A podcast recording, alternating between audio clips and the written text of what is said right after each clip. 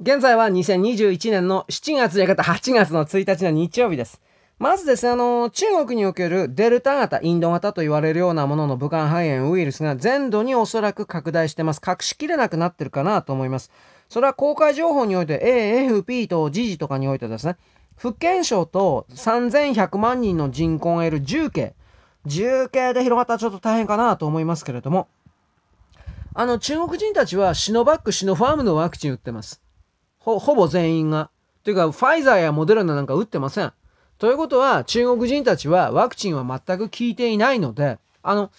シノバック、シノファームのワクチンというのは不活性型ワクチンにおける2020年の2月に武漢市で流行った型には効きますが、初期型と言いましょうか。この初期型以外の武漢ウイルスには全く効きません。そして今地球上でこの初期型のウイルスというものは基本的にはゼロだと言っていいです。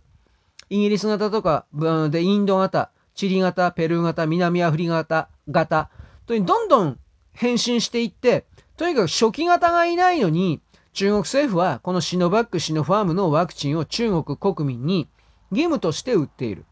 で、効かないんだから効かない。全く効かない。あのー、2回打っても効かない。そもそも型が違うから。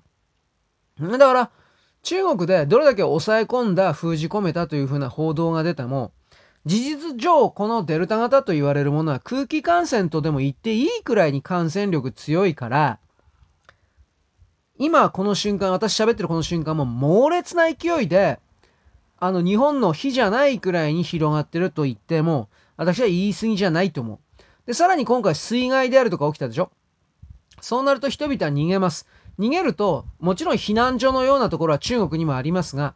そうしたところでもちろん密、密状態で。そして、よく中国から動画出てきますけど、みんな誰一人としてマスクしてないでしょう。おそらく中国政府としては、ワクチン打ったからもうマスクはいらない的な。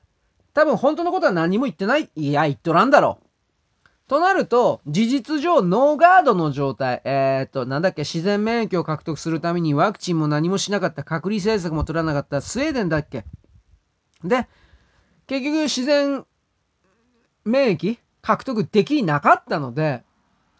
高齢者がただ死んでいった。死に損。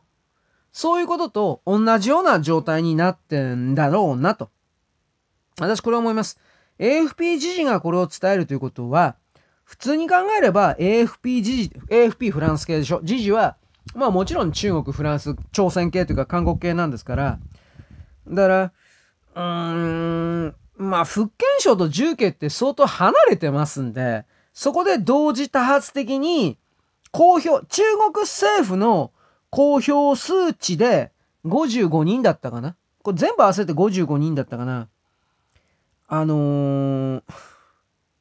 とんでもなく広がってるでしょ。だけど、我々は、PCR 検査のイカ様も知っておりますし、検査のやり方とその数字の読み方で陽性者と陰性者というものが簡単に分けること、っていうか、あの、判定を分けることができるということも理解してますから、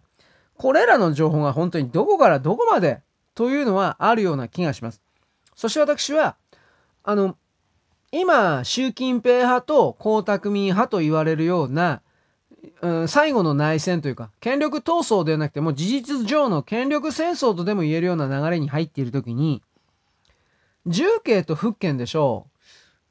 う。ざっくりと見たら僕これ江沢民勢力の本拠地に見えるんですけどね。重慶と福建なんて。